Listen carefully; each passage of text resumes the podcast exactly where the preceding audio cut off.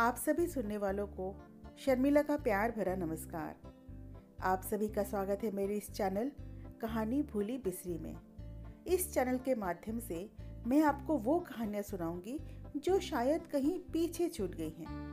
तो चलिए शुरू करते हैं आज की कहानी। कहानी का नाम है ईदगाह। इसको लिखा है मुंशी प्रेमचंद जी ने। ये कहानी हमें ये बताती है कि चाहे दुनिया कितनी भी बदल जाए लेकिन बच्चों की मासूमियत कभी नहीं बदलती। तो चलिए शुरू करते हैं आज की कहानी ईदगाह। रमज़ान के पूरे तीस रोजों के बाद आज ईद आई है। कितना मनोहर, कितनी सुहानी भोर है। पेड़ों पर कुछ अजीब हरियाली है। खेतों में अजीब सी रौनक है।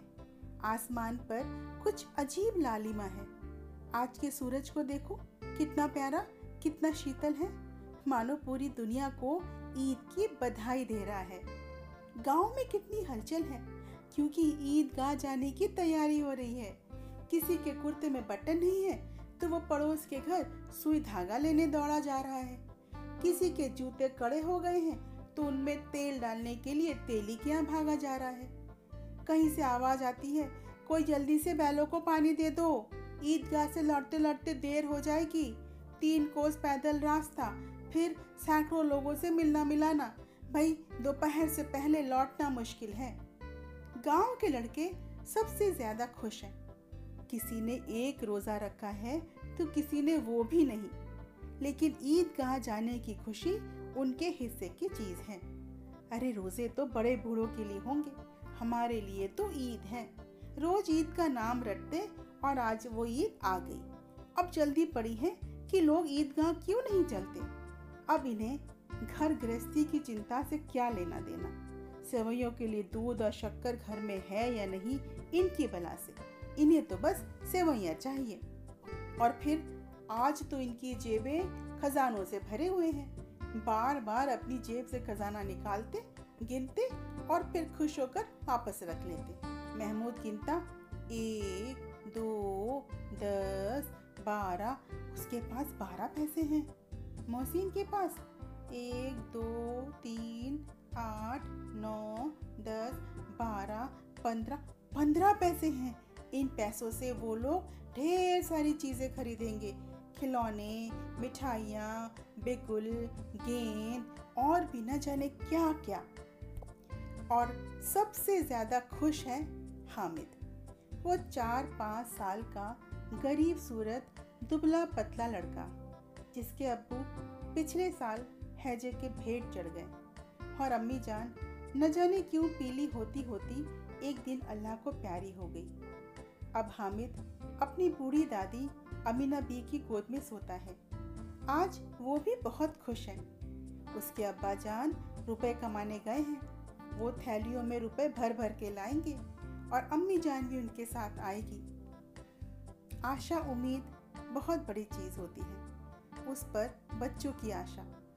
उनकी कल्पना तो राय का पहाड़ बना देती है। हमीद के पाँव में जूते नहीं, सिर पर एक पुरानी सी टोपी है, जिसका गोट काला पड़ गया है। फिर भी वो खुश है। जब उसके अब्बा जान थैलियाँ और अम्मी जान नियामतें लेकर आएँगी तो वो अपने दिल के सारे अरमान निकालेगा। तब देखेगा, मोहम्मद, मोहसिन, नूरे और सम्मी कहाँ से उतने पैसे लाते हैं। उधर बेचारी अमीना अंदर कोठरी में बैठी रो रही है। आज ईद है और घर में दाना तक नहीं। आज उसका बेटा ज़िंदा होता तो क्या ईद इस तरह आती और चली जाती? किसने बुलाया था इस निगोड़ी ईद को? इस घर में उसका क्या काम लेकिन हामिद, उसे किसी के मरने जीने से क्या मतलब? उसके अंदर उजाला है और बाहर उम्मीद। हामिद अंदर जाकर दादी से बोला, तुम डरना नहीं दादी, मैं जल्दी वापस आऊँगा। बिल्कुल ना डरना। अमीना का दिल कटोच रहा था। गाँव के बच्चे अपने अपने अब्बा के साथ जा रहे थे। हामिद की अम्मी अब्बा, अमीना के सिवाय अब और कौन? वो उसे मेले में अकेले कैसे जाने दे? भीड़ भाड़ में बच्चा अगर कहीं खो जाए तो क्या होगा? ननी सी जान, तीन कोस कैसे चलेगा? पैरों में छाले पड़ जाएँगे। जूते भी तो नहीं हैं उसके पास। अगर वो चलती तो थोड़ी थोड़ी देर में उसे गोद में ले लेती। लेकिन यहाँ सेवैया कौन पकाएगा? पैसे होते तो लौटते समय सामान खरीद कर झटपट बना लेती। पर यहाँ तो सब सामान जुटाने में ही घंटों लग जाएँगे। अब मांगे का ही तो भरोसा था। उस दिन फहीमन के कपड़े सिले थे तो आठ आने मिले थे। उस आठ आने को ईमान से बचाती आई थी वो। लेकिन हामिद के लिए कुछ नहीं तो दो पैसे का दूध तो चाहिए ही। अब सिर्फ़ दो आने, यानी आठ पैसे बचे थे। तीन पैसे हामिद की जेब में और पाँच पैसे अमीना के बटुए में। यही तो बिसात है ईद के त्यौहार की। धोबन, नाइन, मेथरानी, सभी तो आएँगी और सभी को सेवैया चाहिए। अब वो किससे किससे मुँह चुराएगी? खुदा बच्चे को सलामत रखे, ये दिन भी कट जाएँगे। गाँव के लोग मेले की ओर जाने लगे। बच्चों के साथ हामिद भी जा रहा था। कभी सब के सब दौड़ कर आगे निकल जाते और फिर किसी पेड़ के नीचे खड़े होकर साथ वालों का इंतज़ार करते। ये लोग इतने धीमे धीमे क्यों चल रहे हैं? हामिद के पैरों में तो जैसे पर लग गए थे। शहर का दामन आ गया। सड़क के दोनों तरफ़ अमीरों के बगीचे हैं। पक्की चार दीवारी बनी हुई है। पेड़ों पर आम लीचियाँ लगी हुई हैं। किसी ने कंकड़ से आम को निशाना बनाया तो माली गाली देता हुआ बाहर आ गया। सब लड़के हँसते हुए भाग खड़े हुए। फिर बड़ी बड़ी इमारतें आने लगी। ये अदालत है और वो वो कॉलेज है और वो देखो क्लब घर। अच्छा इतने बड़े कॉलेज में कितने लड़के पढ़ते होंगे? लड़के नहीं, यहाँ आदमी पढ़ते हैं, वो भी बड़ी बड़ी मूछों वाले। हाँ इतने बड़े होकर पढ़ने जाते हैं? अरे, ना जाने कब तक पढ़ेंगे और क्या करेंगे इतना पढ़कर? ये क्लब हाउस है, इसमें जादू होता है। सुना है, मुर्दों की खोपड़ियाँ दौड़ती हैं बड़े बड़े तमाशे होते हैं किसी को अंदर नहीं जाने देते। और वहाँ बड़े बड़े आदमी खेलते हैं, दाढ़ी मूछों वाले में भी खेलती हैं, सच? और यहाँ हमारी अम्मी को वो क्या कहते हैं? वो बैट पकड़ा दो तो पकड़ ही ना पाए, घुमाते ही लुढ़क जाए। अरे, हमारी अम्मी जान के तो हाथ ही कांपने लगे। और हमारी अम्मी, मानो आटा पीस लेंगी, लेकिन ज़रा सा बैट पकड़ा दो तो उनके हाथ कांपने लगते हैं। हम्म हमारी अम्मी तो सैकड़ों घड़े पानी भरती हैं। अरे, हमारी भैंसिया ही पाँच घड़े पानी पी जाती है। किसी मेम को एक घड़ा पानी भरने को कहो तो चकरा के गिर जाएगी। इस तरह बातें करते करते बच्चे चले जा रहे थे ईदगाह की ओर। थोड़ा आगे जाकर हलवाई की दुकान शुरू हो गई। आज दुकानें खूब सजी धजी थी। इतनी मिठाइयाँ कौन खाता है? देखो तो हर दुकान में मनो मनो मिठाइयाँ हैं। सुना है, रात को जिन आकर खरीद ले जाते हैं। हाँ अब्बा भी कहते हैं कि आधी रात को एक आदमी हर दुकान पर जाता है और जितनी बची हुई मिठाइयाँ हैं, सब तलवाता है और सचमुच के रुपए देता है। हामिद को यकीन ना आया। बोला, इतने रुपए जिनको कहाँ से मिलते होंगे? लो, अब जिनको रुपयों की क्या कमी? जिस भी खजाने में चाहे चला जाए, लोहे के दरवाजे भी उसे नहीं रोक सकते। उसके पास हीरे, जवाहरात सब हैं, और जिससे वो खुश हो जाए, उसे जवाहरात दे दे। अभी यहाँ तो फिर पाँच मिनट में कलकत्ता पहुँच जाए। हामिद बोला, फिर तो जिन बहुत बड़े बड़े होते होंगे? हाँ एक एक जिन आसमान के बराबर होता है। ज़मीन पर खड़ा हो जाए तो उसका सिर आसमान से जा टकराए और अगर चाहे तो एक छोटे से लोटे में भी घुस जाए। हामिद बोला अच्छा मोहसिन, लोग उन्हें कैसे खुश करते हैं? मुझे भी कोई मंत्र बता दो ना, मैं भी एक जिन को खुश कर लूँ। भाई, ये तो मैं नहीं जानता, लेकिन गाँव के चौधरी के पास शायद बहुत सारे जिन हैं। तभी तो चौधरी को सब बातों की खबर होती है। जिन आकर उसे सारे जहाँ की खबर देता है। अब सब बच्चों को मालूम हो गया कि चौधरी इतना अमीर क्यों है। अब बस्ती धीरे धीरे घनी होने लगी थी। ईदगाह जाने वालों की टोलियाँ नज़र आने लगी थी। सबने एक से बढ़कर एक भड़कीले कपड़े पहने थे। कोई टांगे पर सवार, कोई मोटर पर। सभी इत्र में रचे बसे। सभी के दिलों में उमंगे। गाँव वालों का ये दल भी अपनी विपन्नता से बेखबर, संतोष और धैर्य में मगन चला जा रहा था। बच्चों के लिए शहर की सभी चीज़ें अनोखी थी। जिस चीज़ को देखते, ताकते रह जाते। पीछे से बार बार हॉर्न की आवाज़ पर भी ना चेतते। एक बार तो हामिद मोटर के नीचे जाते जाते बचा। सहसा ईदगाह नज़र आया। ऊपर इमली के घने पेड़ों की छाया, नीचे पक्का फर्श, जिस पर जाजिम बिछा था, और रोजेदारों की पंक्तियाँ एक के पीछे एक न जाने कहाँ तक चली गई थी। पक्के जगत के नीचे तक, जहाँ जाजिम भी ना था, नए आने वाले कतार के पीछे जाकर खड़े हो गए। आगे जगह नहीं थी, यहाँ ना कोई धनी था और ना कोई ऊँचे पद वाला। इस्लाम की निगाह में सब एक हैं। गाँव वालों ने वज़ू किया और पंक्ति के पीछे जाकर खड़े हो गए। कितना सुंदर संचालन। लाखों सिर एक साथ सिजदे में झुक जाते। फिर सब एक साथ खड़े हो जाते।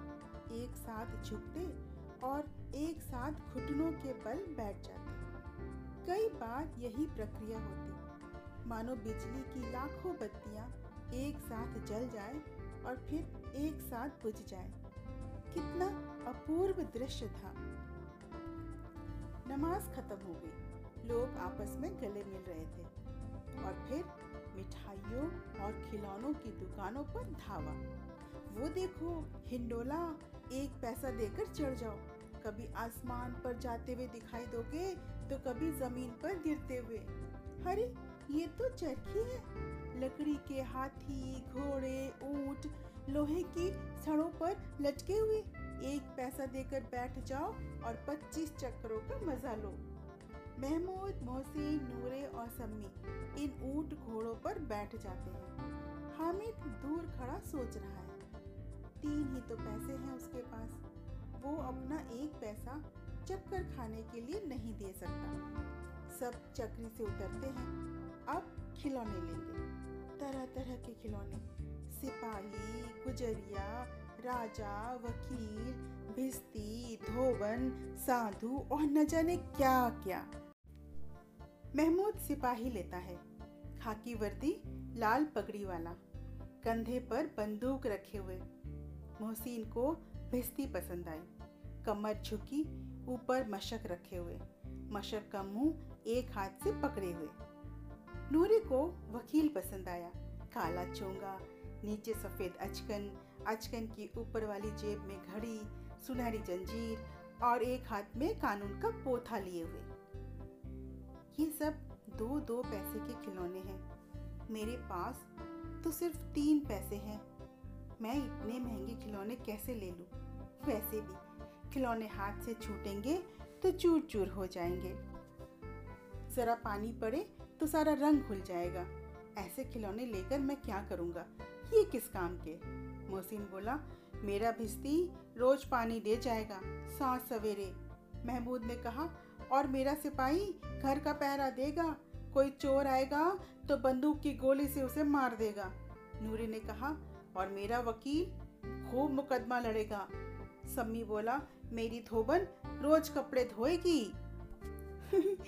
हामिद हँसते हुए बोला, ये तो मिट्टी के खिलौने हैं गिरेंगे तो चकनाचूर हो जाएँगे। लेकिन फिर भी, उस छोटे से पाँच साल के बच्चे का दिल खिलौनों को थोड़ी देर के लिए हाथ में लेने को मचलने लगा। लेकिन लड़कों ने उसे छूने तक ना दिया। हामिद बेचारा ललचाता रह गया। खिलौनों के बाद सब मिठाइयों की दुकान पर पहुँचे। किसी ने रेवड़ियाँ ली तो किसी ने गुलाब जामुन तो फिर किसी ने सोहन हलवा। सब मज़े से खाने लगे। हामिद के पास सिर्फ़ तीन पैसे। क्यों नहीं वो कुछ लेकर खा लेता? हामिद ललचाई नज़रों से देखने लगा। मोहसिन बोला, हामिद, रेवड़िया खाएगा? खुशबूदार है? हामिद को पता था कि मोहसिन इतना दिलदार नहीं। फिर भी वो उसके पास गया। मोहसिन ने कहा, रेवड़िया लेकर आ आ, मुँह खोल हामिद, मुँह खोल। हामिद ने जैसे ही मुँह खोला, मोहसिन ने चट से रेवड़ी अपने मुँह में रख लिया। सब लोग हंसने लगे। मोहसिन फिर बोला अच्छा अब की बार ज़रूर देंगे। अल्लाह कसम, आकर ले जा। हामिद ने कहा, रहने दो, मेरे पास पैसे हैं, मैं ले लूँगा। सम्मी ने कहा, तीन ही तो पैसे हैं क्या क्या लोगे? महमूद बोला, तू मेरे पास आ, गुलाब जामुन ले ले, मोहसिन बदमाश है, मैं दूँगा। हामिद ने कहा, रहने दो मिठाइयाँ कौन सी बड़ी नीमत है? किताबों में कितनी बुराइयाँ लिखी हैं इसके बारे में? मोहसिन ने बोला हाँ दिल ही दिल में तो कह रहे होगे कि मिले तो खा लूँ। महमूद बोला, हम सब समझते हैं इसकी चालाकी। जब हमारे पैसे खर्च हो जाएँगे, तब ये हमें ललचा ललचा कर खाएगा। मिठाइयों के बाद कुछ दुकानें लोहे की चीज़ों की थी, कुछ नकली जेवरों की। लड़कों को इन दुकानों में कोई दिलचस्पी नहीं थी। वे आगे बढ़ गए, पर हामिद रुक गया। उसने देखा, लोहे की दुकान पर कुछ चिमटे रखे हुए हैं। उसे ख्याल आया कि दादी के पास चिमटा नहीं है। तवे पर से रोटी उतारते वक्त उनका हाथ जल जाता है। अगर वो ये चिमटा दादी को दे दे तो वो कितना खुश हो जाएगी। उनकी उंगलियाँ भी ना चलेगी और घर में काम की एक चीज़ भी हो जाएगी। खिलौनों को क्या? वो तो कुछ दिनों में टूट जाएँगे। चिमटा तो काम की चीज़ है, हमेशा घर में बनी रहेगी। हामिद के साथी आगे बढ़ गए। अब सब शरबत पी रहे थे। हामिद ने मनी मन सोचा, ये सब कितने लालची हैं। इतनी मिठाइयाँ खा ली, पर किसी ने मुझे एक भी ना दी। उस पर कहते हैं, मेरे साथ खेलो, मेरा ये काम कर दो, मेरा वो काम कर दो। अब ना करूँगा मैं इनका कोई काम। खाए मिठाई, दांत सड़ेंगे, फोड़े फुंसियाँ निकलेंगी और जबान चटोरी हो जाएगी। फिर घर से पैसे चुराएँगे और मार खाएँगे। किताबों में झूठी बातें थोड़ी लिखी होती हैं। दादी चिमटा देखकर दौड़कर मेरे हाथों से ले लेगी और कहेगी, मेरा बच्चा, अम्मा के लिए चिमटा लाया है। हज़ारों दुआएँ देंगी, सबको दिखाएगी। गाँव में चर्चा होने लगेगी। कि हामिद चिमटा लाया है। कितना अच्छा लड़का है। बड़ों की दुआएँ सीधा अल्लाह के दरबार तक पहुँचती हैं और तुरंत सुनी भी जाती है। मैं गरीब सही, लेकिन किसी से कुछ मांगने तो नहीं चाहता जब अब्बा जान आएँगे तो इन सबको टोकरी भर भर के खिलौने दूँगा और फिर दिखला दूँगा कि दोस्तों के साथ किस तरह का सलूक किया जाता है। सब लोग हंसेंगे कि हामिद ने चिमटा लिया। हाँ हंसे मेरी बला से। उसने दुकानदार से पूछा, चिमटा कितने का है? दुकानदार बोला, बच्चे, ये तुम्हारे काम की चीज़ नहीं है। चचा, ये बताओ कि ये बिकाऊ है कि नहीं? हाँ हाँ बिकाऊ क्यों नहीं है? तो फिर बताते क्यों नहीं कितने पैसे की है? छह पैसे का है। हामिद का दिल बैठ गया। ठीक है, तुम पाँच दे देना। हामिद कलेजा मज़बूत करके बोला, तीन पैसे में दोगे? क्या हामिद अपनी दादी के लिए चिमटा खरीद पाया? सुनिए ईदगाह के दूसरे भाग में। अपना कीमती समय देकर हमें सुनने के लिए बहुत बहुत शुक्रिया। अति शीघ्र मुलाकात होगी ईदगाह के दूसरे भाग के साथ। तब तक के लिए अलविदा।